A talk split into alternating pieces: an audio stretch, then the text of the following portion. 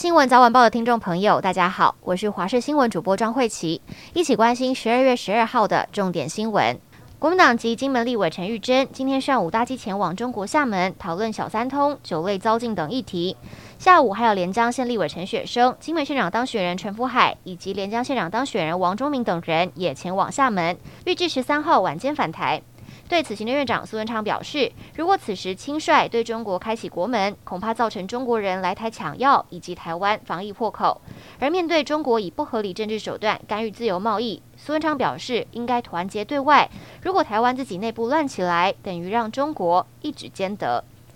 针对中国以注册讯息不完整为由，再新增台湾酒类等产品暂停进口，财政部长苏建荣今天表示，台湾一年出口到中国的酒类约新台币三十七亿元，目前受影响的数目大约十亿元以内。苏建荣补充，行政院今年一月开始已经多次召开会议，并积极辅导厂商应应措施，但每次回来一直要补件，中国都没有说明原因。苏建荣表示，中国这种非关税贸易障碍已经违反 WTO 规范。美国将接手主办明年亚太经济合作会议 APEC，因为俄乌战争延烧，对于如何处理俄罗斯与会问题，美国 APEC 资深官员莫瑞表示，将如同邀请其他会员经济体一样，美国已经邀请俄罗斯出席。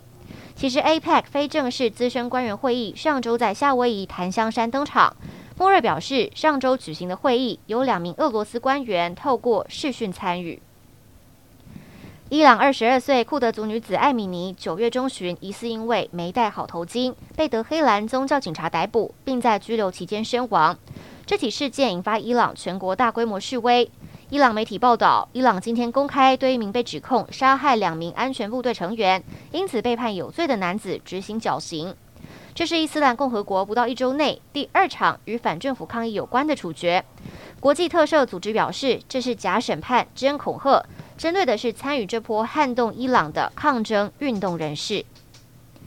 今天国内新增一万八百二十四例新冠肺炎本土病例，中重症三十一例，三十一人死亡。本土疫情连四天较上周同期些微上升。指挥中心指挥官王必胜今天分析，第一个原因是台湾防疫措施相对宽松，一定存在社区低度传染，只要传播链形成，本土个案数就会再上升。第二个原因是台湾民众对于新冠肺炎的免疫力现在刚好随着时间消退，不论是接种疫苗获得的保护力或自然感染免疫，时间超过了，免疫力下降就可能造成感染。关注卡达世界杯，克罗埃西亚将在四强赛对上阿根廷。阵中前锋佩特科维奇今天表示，他们不会特意去盯梅西，战术上将以削弱阿根廷团队战力为主。克罗埃西亚是上届亚军，败给法国，将在台湾时间十四号凌晨三点钟与阿根廷争冠军赛门票。